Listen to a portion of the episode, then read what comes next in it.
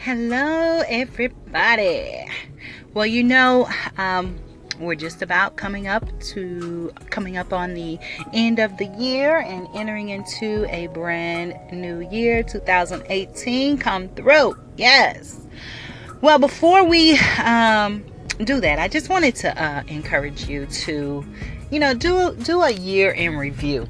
I remember uh, last year I actually went up to the mountains and I planned out my 2017, you know, set up my goals and my plan on how I was going to accomplish them and, you know, and all those things. So, um, what I'm going to do is I'm going to pull that um, document back out and I'm going to review it and just to check to see um, if there's something on there that it's really important to me that I did not accomplish.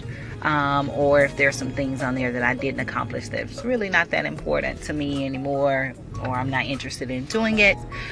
Or uh, I just want to review the year because I do know that there are some things on my list that I did not get to and I didn't do it. So I really have to be honest and truthful with myself and um, really, you know, see okay is this something that i feel like i'm supposed to do i should do i want to do?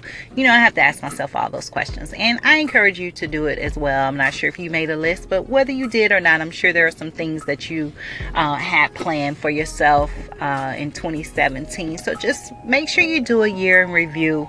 Um, so that when we do go into 2018 you know we've taken care of some of our housekeeping uh, you know in our own lives but um, uh, on another note, I hope that everyone is taking time out to enjoy their family and uh, friends, and uh, also taking out time to give back or give to someone.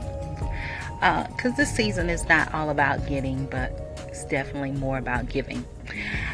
All right, so I just wanted to just hop on and say that, yeah let's do make sure that we do a year in review before we head into 2018 so we can end strong and go in strong. All right?